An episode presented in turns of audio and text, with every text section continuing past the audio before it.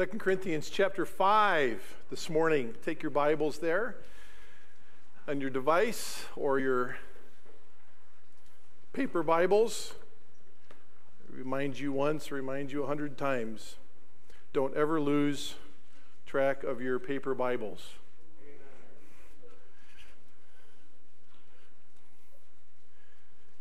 Second Corinthians chapter five. Let's read these first ten verses together, okay? Just for some context.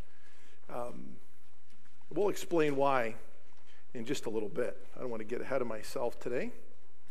But familiar verses to many of you that have known the Lord for a long time.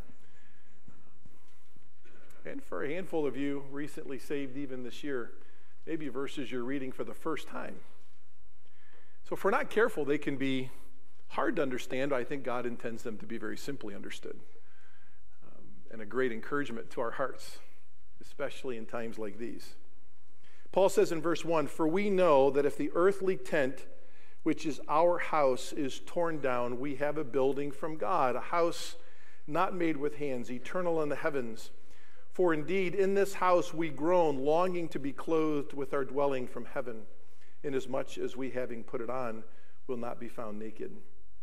For indeed, while we are in this tent, we groan, being burdened, because we do not want to be unclothed, but to be clothed, so that what is mortal will be swallowed up by life. Now he who prepared us for this very purpose is God, who gave to us the Spirit as a pledge.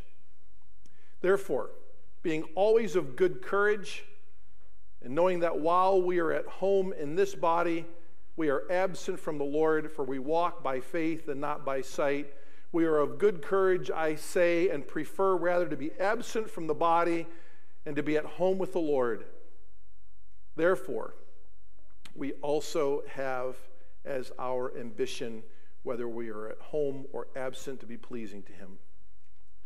For we must all appear before the judgment seat of Christ, so that each one may be recompensed for his deeds in the body according to what he has done, whether good or bad."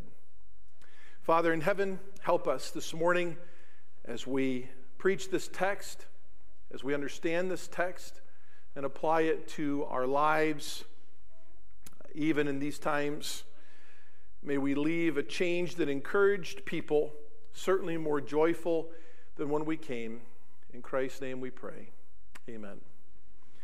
Um, have you ever been driving down the road? I'm certain it's happened to you. And you're driving behind like a construction truck, and that construction truck hits a bump, and some debris starts flying off the truck, starts bouncing on the road, and inevitably heading towards you. You've been in that situation? That's encouraging. That's comforting, isn't it? I was traveling recently, and I was following behind a semi-truck. And uh, I've had so many windshields shattered over the years, just driving with this kind of stuff. I'm driving behind a semi-truck, and it's after an ice storm in this particular state. And I'm just driving along, seventy miles an hour, and this massive sheet of ice just flies up off the top of this semi-truck and starts flying in the air. And so it's kind of like time stands still for a moment, right? It's like, I'm going to die if that thing comes through my windshield, right? This is a big piece of ice. And uh, you glance to the left, you can't move left. You glance to the right, you can't move right. You look in your rearview mirror, and this is like boom, boom, boom. I can't slam on my brakes. I'm just going to drive right through this big old honking piece of ice and see what happens. And uh, then you pray. So a lot happens in about four seconds, right? And a piece of ice hit my car and thankfully didn't go through the windshield. But those kind of things happen so often to me, and I don't know why. When I was thinking about this text, I kept thinking about what Paul's talking about in chapter four and the, the recurring physical threat that life was to him. They just kept bouncing towards him, hitting him. Threat after threat after threat became a reality, a reality, a reality.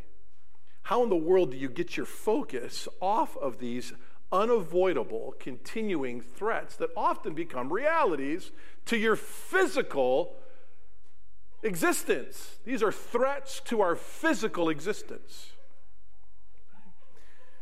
Well, the Apostle Paul uh, is going to teach us in this text what he began to teach us last week. As a matter of fact, really, verses one through ten of chapter five is a pretty thorough explanation, uh, a thorough, therefore, application of how and why he looks at coming glory with such confidence, with such joy, with such anticipation, to the point where we'll see in the grammar of the text, I believe, that he's so fixated now on the realities, the practical realities of this coming glory, he rarely, if ever, gets distracted by the inevitable threats to his physical existence. These, these threats that are always bouncing our way to harm us. By God's grace, he's been able to discipline himself by the Spirit of God to consider these things, and we're going to walk through these realities together in these ten verses. I'm not going to give you an outline this morning because really there's a handful of glorious realities that await us that are just listed here. And as I said before, they're really explanations of what we considered last week in verses sixteen to eighteen of chapter number four. Okay? What's this first physical reality? Well, it's the reality of a new spiritual body. A new spiritual body. We see the explanation of this body in the first four verses of chapter number five. Now, what we're going to do, because Paul does this in these verses, he uses one verse to explain another verse, and he kind of bounces back and forth. So we're going to just kind of walk through this explanation of this new spiritual body and find out why we need to be fixated on the coming reality of this new spiritual body to encourage our hearts as to our future certain glory that's to come. Paul says here, for we know that if our the earthly tent, which is our house, is torn down. Now, the word tent is only used two times in the New Testament, and both are in this context. And I think that's significant for this reason. How many of you go tenting? Right? How many of you um, have been existing in a tent when a storm came? I remember we went to Calgary, Canada years ago on a teen missions trip. Were you on that one, Pastor Kent or Pastor Steve? Um, remember that? We were setting up the tent at the kids' camp, and we This, we could see this, these dark clouds forming over the Canadian Rockies in Calgary. And uh, we were told by the, the pastor there that he had seen on the forecast that a bad, bad storm was coming. Well, we could see it long before we could feel it or whatnot. And this thing came, and he says, we've got to get this tent up before that storm comes because these could be sixty-five to seventy-five mile an hour winds. I was thinking, well, why put the tent up anyway? He goes, if we if we if we stake it down good enough, you know, we, let's just hustle. Let's get to work. So we went to work, and we got about ninety-five percent of that tent put up. And you could hear the storm, and you could see the storm coming across this vast valley long before you felt the effects of it. And it was howling. It was moving like a freight train. And it hit our camp, right? And it just took that tent and turned it into shredded material and flying shrapnel. We had some kids that got hit, went to the hospital from the medical. Was that you?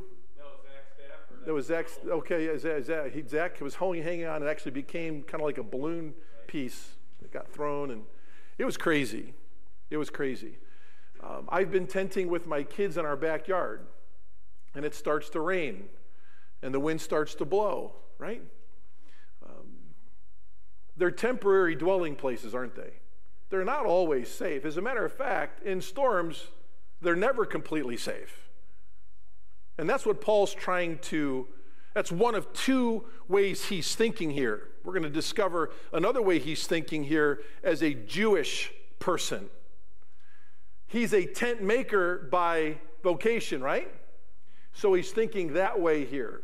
These are temporary, very uncertain dwelling places, especially in times of difficulty and storms, right? That's why he says here they're, they're always being torn down.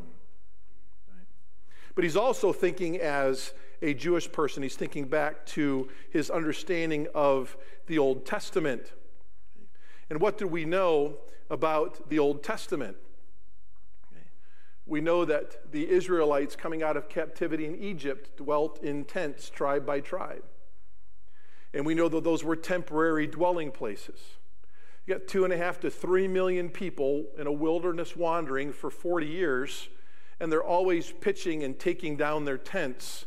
What an agonizing process that would have been, right? And then you think about the tent of God, the tabernacle, right? And you remember those chapters in Exodus that describe its detailed structure and infrastructure and the purpose and its beauty, right? And every time that they set up camp, they set up their own temporary dwelling places, and the Levites put together the tab- tabernacle of God with great difficulty, great difficulty.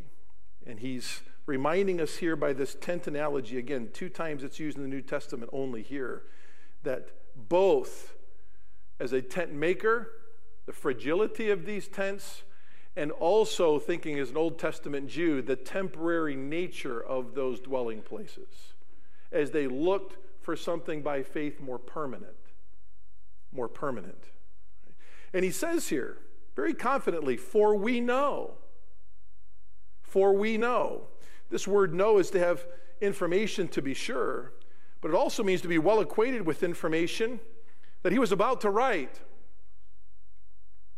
It's a powerful word because Paul's not experienced physical death yet. And we know this tent from this context is in reference to his own personal body, therefore in reference to our physical bodies. So he's not experienced physical death yet, so he writes clearly having this information from God via divine inspiration.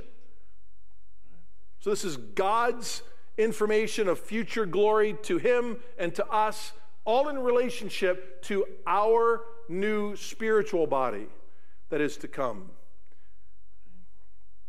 It says here that if this tent is torn down, well, it's inevitability, right? It will be torn down. Jesus spoke of his tabernacle being torn down. Do you remember how he was misunderstood? In Mark chapter fourteen and verse fifty-eight, Jesus said, "I will destroy this temple that is made with hands, and in three days I will build another not made with hands." And those who in the peanut gallery were thinking about uh, the Solomonic temple. And then Jesus later on clarifies in John chapter two, verses twenty-one and twenty-two, where Jesus says, no, the temple that I'm speaking about is my own body. Jesus' own physical body would be torn down. It would be crucified. It would be mutilated. It would be killed and entombed. And he would raise it up on the third day. And he says in verse two here, in this house we groan. You recognize that word from other parts of the New Testament, don't you, if you've known the Lord for a long time, particularly Romans chapter eight. The Bible says that the effects of sin on us personally and on creation collectively causes both to groan. This is a guttural, deep agony. This is an agony, really, of all agonies. It's used two other times, one in the book of Mark, chapter seven and verse thirty-four, and the same in the book of Acts, chapter seven and verse thirty-four, if you're writing in the margin of your Bibles. In Mark chapter seven, the same word is used of Jesus as he spits on his hands and touches the ears of the deaf man, and he looks up to heaven, and the Bible says he groans with pity, and he cries out to the Father, "Be open. Be open." He's agonizing over the malady of the soul, not being able to hear, and with recreative power causes this man's ear gates to be open. In Acts chapter seven and verse thirty-four, Luke recounts the same words as he describes the reality of God's people being physically oppressed in Egypt while enslaved in captivity. The groaning, the guttural groaning of enslavement, slavery, oppression for years. He says, in this tent we groan. And he says, we're burdened. I'm not going to spend a long time on this word burden, but it just simply means it's a burden that's unable to be borne. I mean, go back to my silly analogy of debris coming at you on a freeway from a construction truck. Could you see yourself living that way twenty-four seven, three sixty-five driving? Debris, debris, debris, debris, debris, debris, debris, imminent threat of death. We know from chapter four, that's what Paul's been realizing. As a matter of fact, we know from First Thessalonians chapter four, if you want to write that down too, verses thirteen to eighteen, and First Corinthians fifteen, pretty much the whole chapter, that there was a time where Paul could speak of death and resurrection and getting a new body as if he was not going to face death. He really felt that he was going to see the Lord return and not see physical death. Right? But by the time we get to chapter four, go back to chapter four and verse eight with me real quickly here. You remember this from a couple weeks ago. We're afflicted in every way, but not crushed, perplexed, but not despairing, persecuted, but not forsaken, struck down and not destroyed, always carrying about in the body, the tent, the temporary dwelling place, the dying of Jesus, so that the life of Jesus also may be manifested in our body.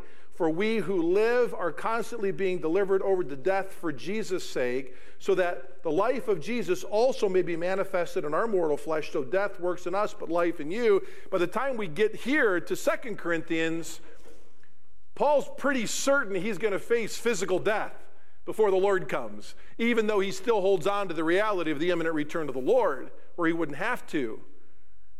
So he's writing this material, groaning and being burdened, and he's writing this material feeling like there's absolutely no way he's going to live. Go back to chapter one of Second Corinthians with me very quickly, and let's look at verse eight. We studied this months ago. He says, for we do not want you to be unaware, brethren, of our affliction which came to us in Asia, and we were burdened excessively beyond our strength, so that we despaired even of life. He's come to a maturing moment here in life where he's certain he's going to face physical death, which makes the glory of the promise he's about to explicate even much more meaningful to him. So it's clear to all of us that we too dwell in this physical tent that's being torn down, and we are burdened in it. And all of this heaviness is unavoidable for us, apart from the imminent return of the Lord, which promises in First Thessalonians four that when the Lord appears, those who are alive and remain will not see physical death. Right? But those that have experienced physical death will be raised first, and then we'll all join the Lord together in the air. The Lord wants us to live with the balance of both realities. The reality that the Lord could come back in the next minute, and we can escape what remains in our groaning tent, or like Paul, God is okay with us enduring, looking to the glory of our hope, explained in this path is with death in his windshield. He says here in verse number four, part of his agony and part of his burden was he doesn't want to be unclothed. He loves his body. He doesn't want to experience a disembodied state. This is powerful. For those of you that have known the Lord for a long time, and even those for you that have known the Lord just for a few days or a few weeks here, we're gonna we're gonna march through this chapter as quickly as we can, or these ten verses, or these handful of verses within these ten, to describe to you really the sacred nature of the human body. Paul realized his body was of sacred origin. He realized he was finite, created by the infinite. He had no problem with a creator-creature distinction.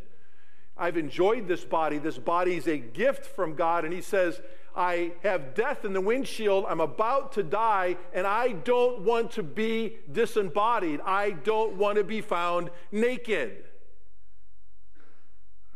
I don't want to be a spiritual being with, without a body. And I really believe the Lord wants us to know the sanctity of the human body. We do live in a tent that was created by God.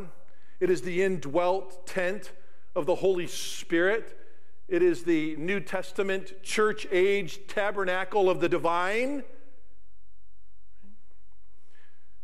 Paul is stating here that he really loves the gift of physical life and all that comes with it. He loves to smell, taste, see, touch, speak, listen, work, and enjoy life in his tent-making vocation, enjoy life in the fellowship with other believers inside the local church. This is all a good thing. And when God created Adam and Eve, he called it good. And that included certainly physical form. But I also think Paul is addressing something else here.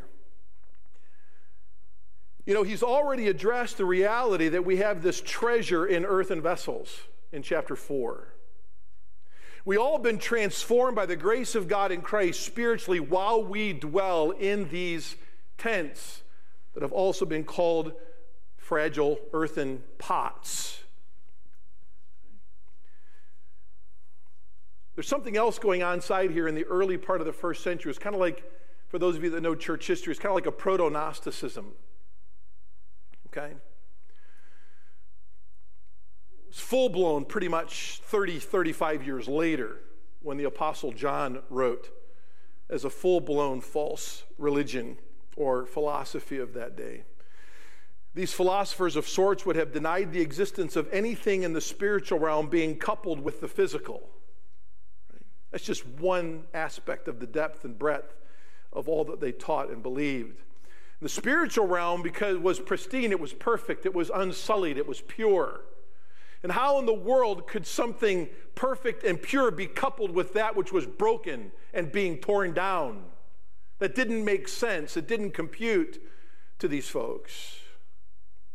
And the two could never mix. It would be those who denied the resurrection of Jesus Christ as well in time because of what they believed as opposed to what Paul wrote in First Corinthians fifteen, twelve to nineteen, which we'll look at a little bit later in relationship to Christ's resurrection. So Paul says here, I don't want to be unclothed. Though experiencing some radical difficulty in his body, death in his windshield, there's a deep enjoyment of the same as he enjoys being a part of God's triumph with his people. So when we talk about the glory that is anticipated, which includes the giving of this new spiritual frame, likened unto Christ's resurrected physical spiritual frame. Though death is in our windshield, he's still enjoying his, his tent. And he's enjoying his tent for all the reasons we've mentioned, but you've got to go back to chapter two and verse fourteen. He's enjoying all of those human things that tents can enjoy, mostly because he's part of a greater purpose, which is the gospel triumph of God. That's why he says in Philippians one twenty-one, for me to live is Christ, and to die is gain. So while he's becoming more regularly distracted by the glory, it's never completely distracted away from the glorious agony of being part of gospel purpose and gospel triumph in the New Testament local church as we dwell with this treasure in these broken pots. I don't want to be unclothed without purpose in either state. So governed by the Spirit, the believer knows there's a sacred aspect to physical humanity. We know this. Psalm one thirty-nine is a great cross-reference text here particularly. The body is to be respected, cared for, used for holy purposes while we sojourn on this earth in this gospel purpose. So Paul says, I want to live in this old tent for gospel purposes, and I'm longing for not a tent, we'll see in a little bit, something of a more permanent place that can never be torn down to worship the Lord forever. So God tells us in this passage, we will never be without a frame. We'll never be without a physical frame. So let's go back and see what Paul has to say here from God about not having to ever be in a place where we won't enjoy having a body. He says, if this tent is torn down, verse one, we are having a building from God. If you know the Greek text, go back and study it. The grammar seems to imply here very, very clearly within the immediate context that when one is done, the other one is commencing. And we're going to find out later by an aorist middle, God has prepared, right, that this frame has already been prepared and is awaiting. It's interesting. When you just look at the grammar, we can talk about this more if you're deeper and wider in your theological understanding of the Bible. But it's fascinating here that Paul wants us to concentrate on this glorious reality uh, in this way. Anyway, we are having a building from God. So the way our glorified bodies are described here, we will no longer have tents but buildings, houses, and dwellings. He goes from using the word tent twice to three different synonyms describing the permanence of what our new spiritual body will be. He says, we are having. This is something that we're already experiencing without having experienced it yet. In other words, it's imminently awaiting us. You can study it on your own. This may be a little bit too deep and wide for a Sunday morning context, because I don't want your brains to be distracted. But Jesus did say, I will never suffer my righteous ones to see death. Obviously, we know that means spiritual eternal death. But in the context in which he said that in the Gospels, physical death is a reality, but yet we have to wonder, understanding what we know about the rest of progressive revelation, what that really meant physically. Certainly the body is going to die, but when you look at the grammar here, we are already having, there seems to be an absent from the body, immediately present with the Lord reality physically as well. And he says here that this house is not made with hands. Paul is not saying that this body is not created like our current body is. It's certainly created. He's just describing the spiritual nature of these new bodies. They will be perfect, glorified, spiritual, and someday resurrected, likened unto the glorious body of the Lord Jesus Christ. He says here in verse one, it's eternal in the heavens. Once given these spiritual glorified bodies, they're, they're permanent like Christ's. Go back to First Corinthians chapter fifteen, a few pages with me, and let's Uh, read a few verses here together, okay?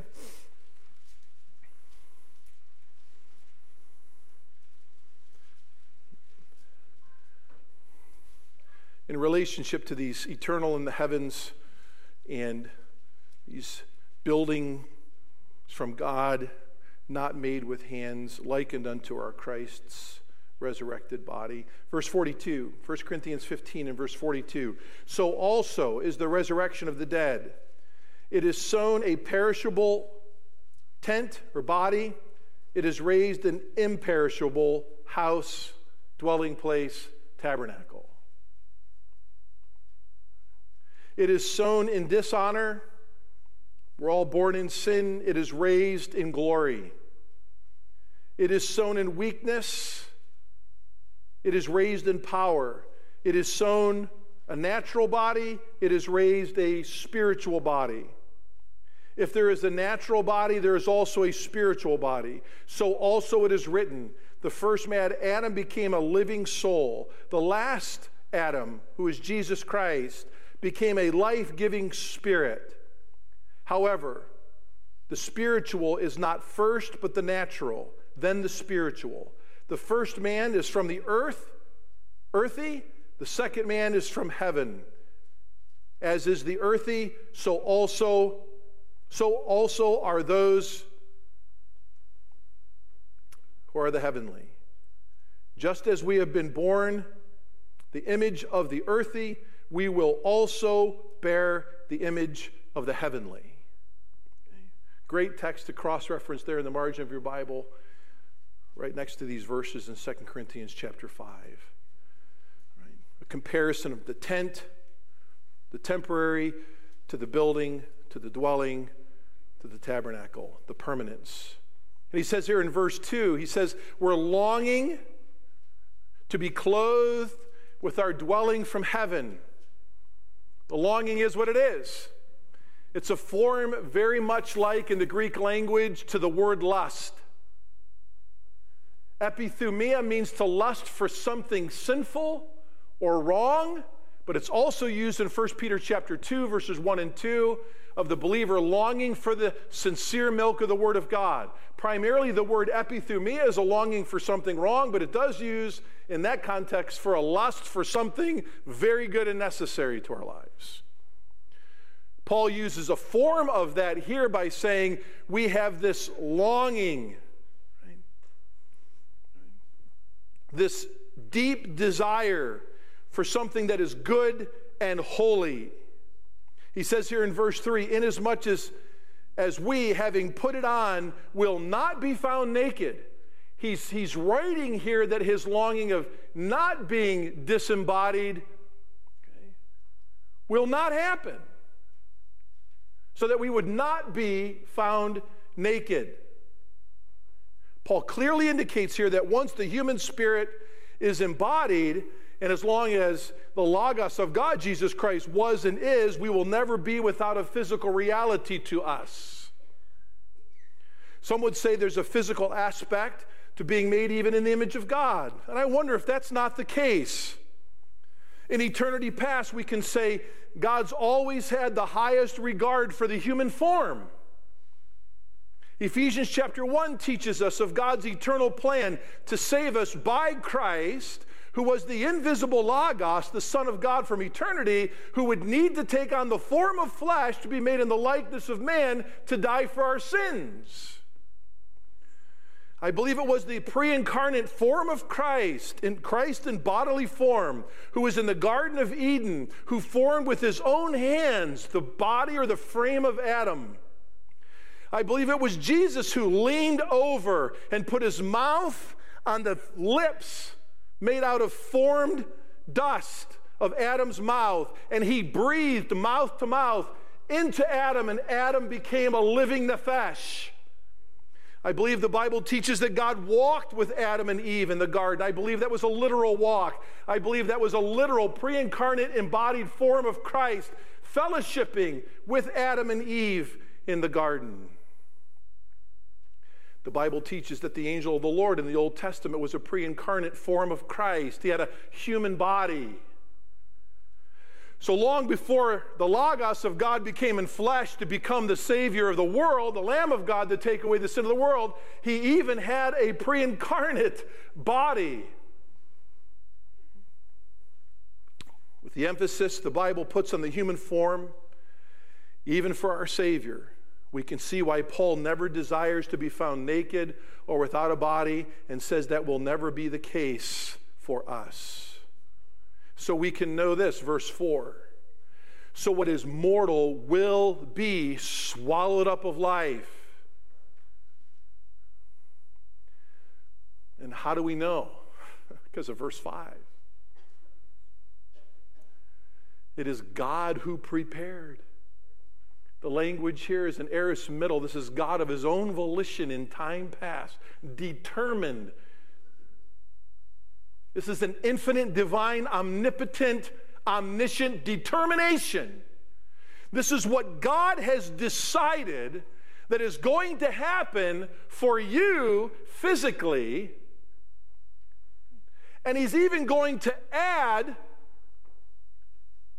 a down payment for that reality. And he's going to take that down payment and put it in the form of a person who is indwelling you right now to make sure that that happens. Maybe you bought a house in the past, and there's, the only way that you could get that house was if someone gave you a gift, and that person has to fill out a gift letter, right? And this gift um, is something that um, you're not going to get a permanent dwelling place unless the gift comes through, right? And that gift giver becomes the guarantor for the closure of that loan. The Bible says in verse five that we've already read that God has prepared this glorious coming reality for us in the person of the Holy Spirit who indwells you, and he is the down payment. That's what it says here to this reality. He's the pledge of the promise to come. He is the, he is the third person of the Godhead that indwells you now, that will be with you as the divine comforter of God until you breathe your last, and then breathe your first immediately in the presence of God. He is the one who cannot lie as well, who will see this through, as he saw through and underpinned the support of the life of our human Jesus all the way through his agony week to the point where he breathed his last, to the underpinning of his resurrection with resurrection power. It's God who's prepared this for us. It's the Spirit who guarantees this reality for us. As we close this morning, we near our close, go to Romans chapter eight. Let's look at some similar words Paul wrote here. Verses eighteen to twenty-five.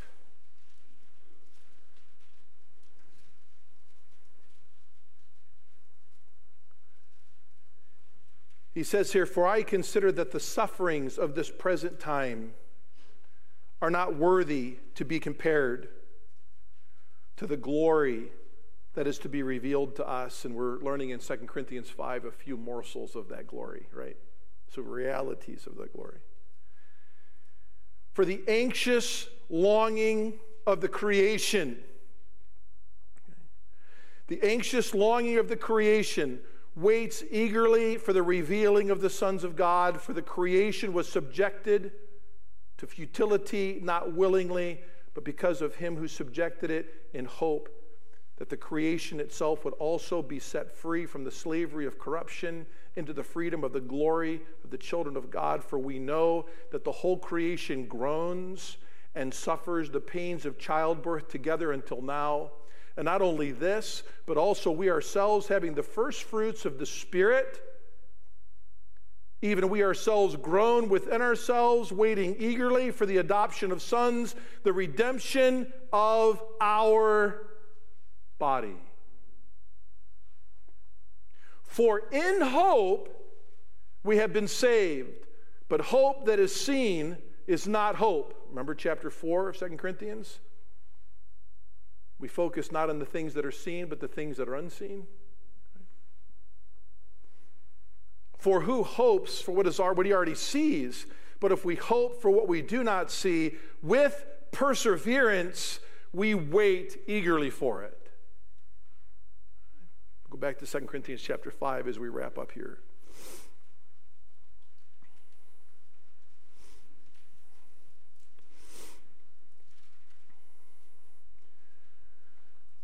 That's why he says here in verse number seven, "For we walk by faith and not by sight."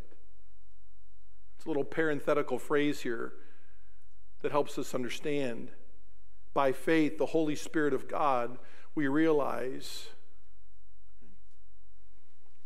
in our hearts that what we cannot yet see with fallen eyesight is clearly already a spiritual reality in relationship to the spiritual frame that's to come.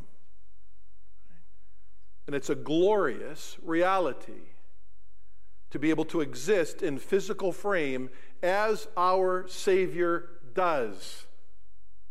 Sinless, pure, glorified, and certain.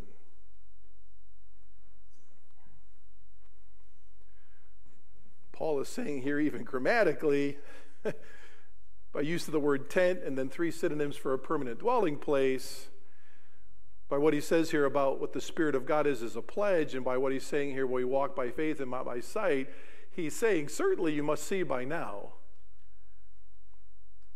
the comparison and the contrast between your light affliction in your tent compared to the eternal weight of glory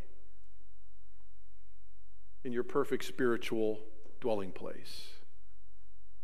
The one far outweighs the other.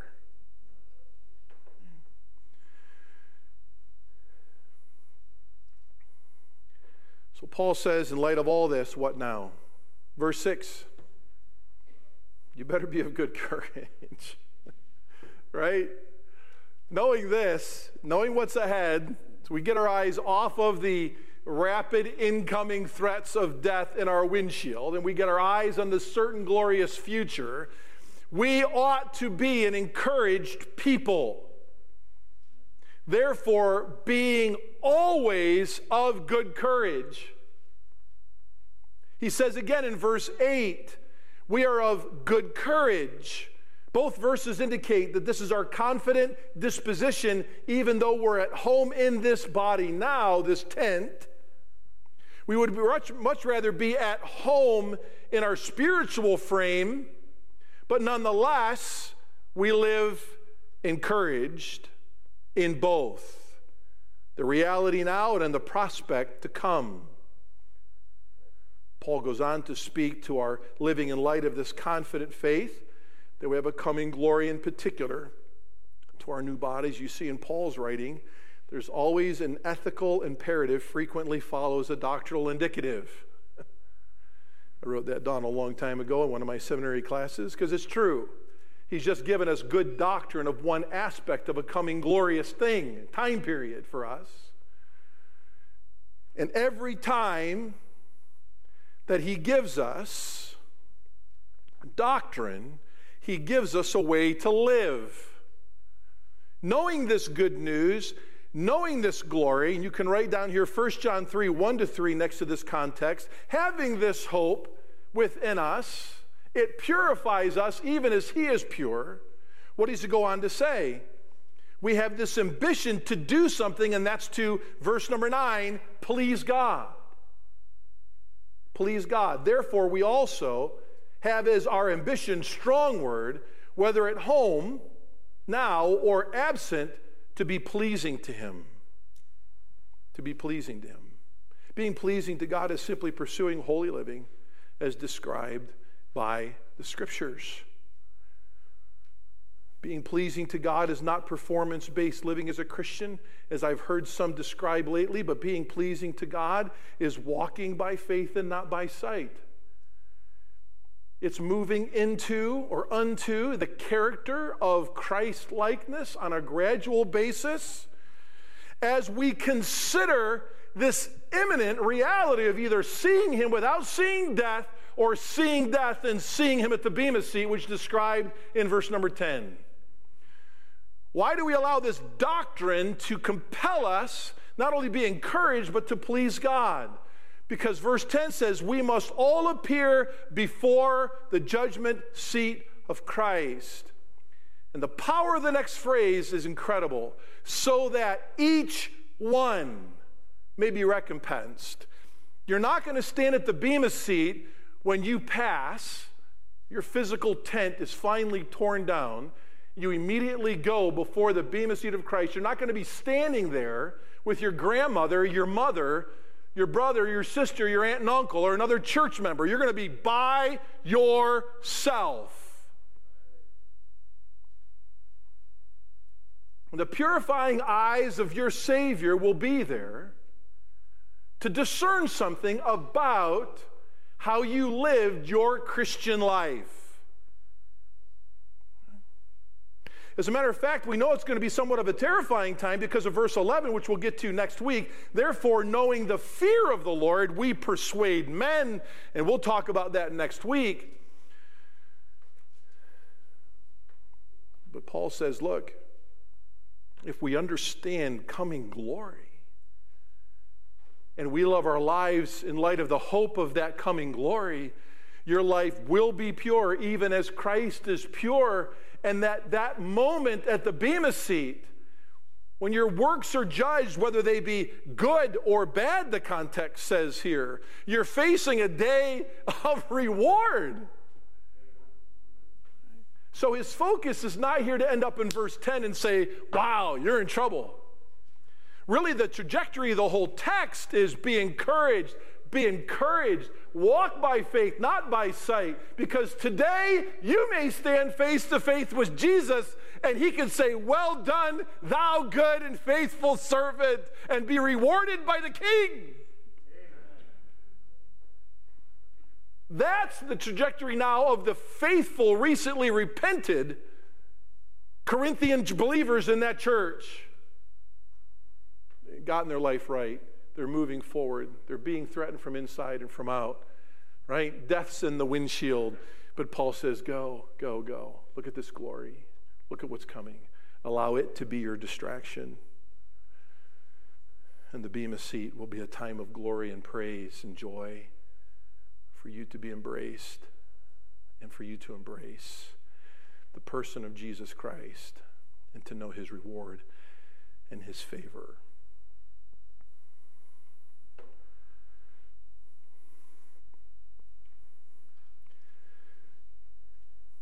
Say, will I ever get to that moment where I know I'm facing, breathing my last on this earth, and will I experience dying grace? I hear that a lot, right? And I've seen believers get to that moment more times. I've been with them more times than I'd like to admit. And I've seen some experience dying grace.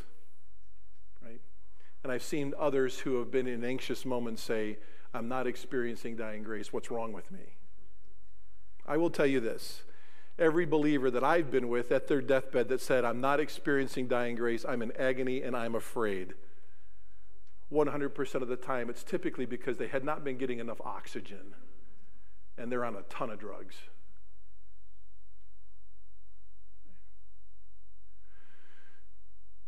When we get to this moment, and Paul's there, we've already read it, he can, is, is about imminently to breathe his last. He just doesn't know. Dying grace is experienced through the practice of a discipline of grace, my friends. And it's grace disciplining our minds and our hearts to dwell upon the glory of the promises, particularly outlined just in these first four verses of chapter five. Fix your minds and hearts there. Fix them there. So I'm standing next to my dad's deathbed, right? He's on oxygen because his lungs can't bring in enough, right? And I'm whispering in his ear this text. Right? The mind contemplates these realities because they're realities because of the certainty of the pledge of the Spirit who tended to the body of Jesus with great spiritual intimacy, and he promises the same to you and to me because it's sacred to him. Dad, he's about to usher you. You won't be naked. And it's going to be a lot better. My brother pulls the oxygen apparatus away from his nose, and in ten seconds, literally, he's gone.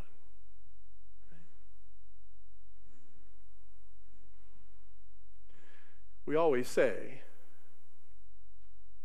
they're in a better place. And that becomes so cliche, it seems somewhat irreverent, doesn't it? Because now the whole world uses it. And it may not be true. But to me, we're in a better body. And it's perfect, and it's glorious. And it's certainly a tremendous aspect of our, our hope that we have in Jesus Christ. Let's focus on those things in these times. Okay? Let's pray together. Father in heaven, we love you. Thank you for the beauty of this text, just because it's inspired and preserved. It's God prepared. It's Holy Spirit promised. And gives us great confidence as we mature our hope and our understanding of it, as we live with all these things rapidly coming at our windshield that threaten our existence. Thank you, Lord Jesus, for helping us this morning with the reality of who you are. Thank you, Father, for the indwelling of the Spirit that can illuminate this text and its significance to our minds and our hearts. And when we get up tomorrow morning, we might be encouraged. In Jesus' name, amen.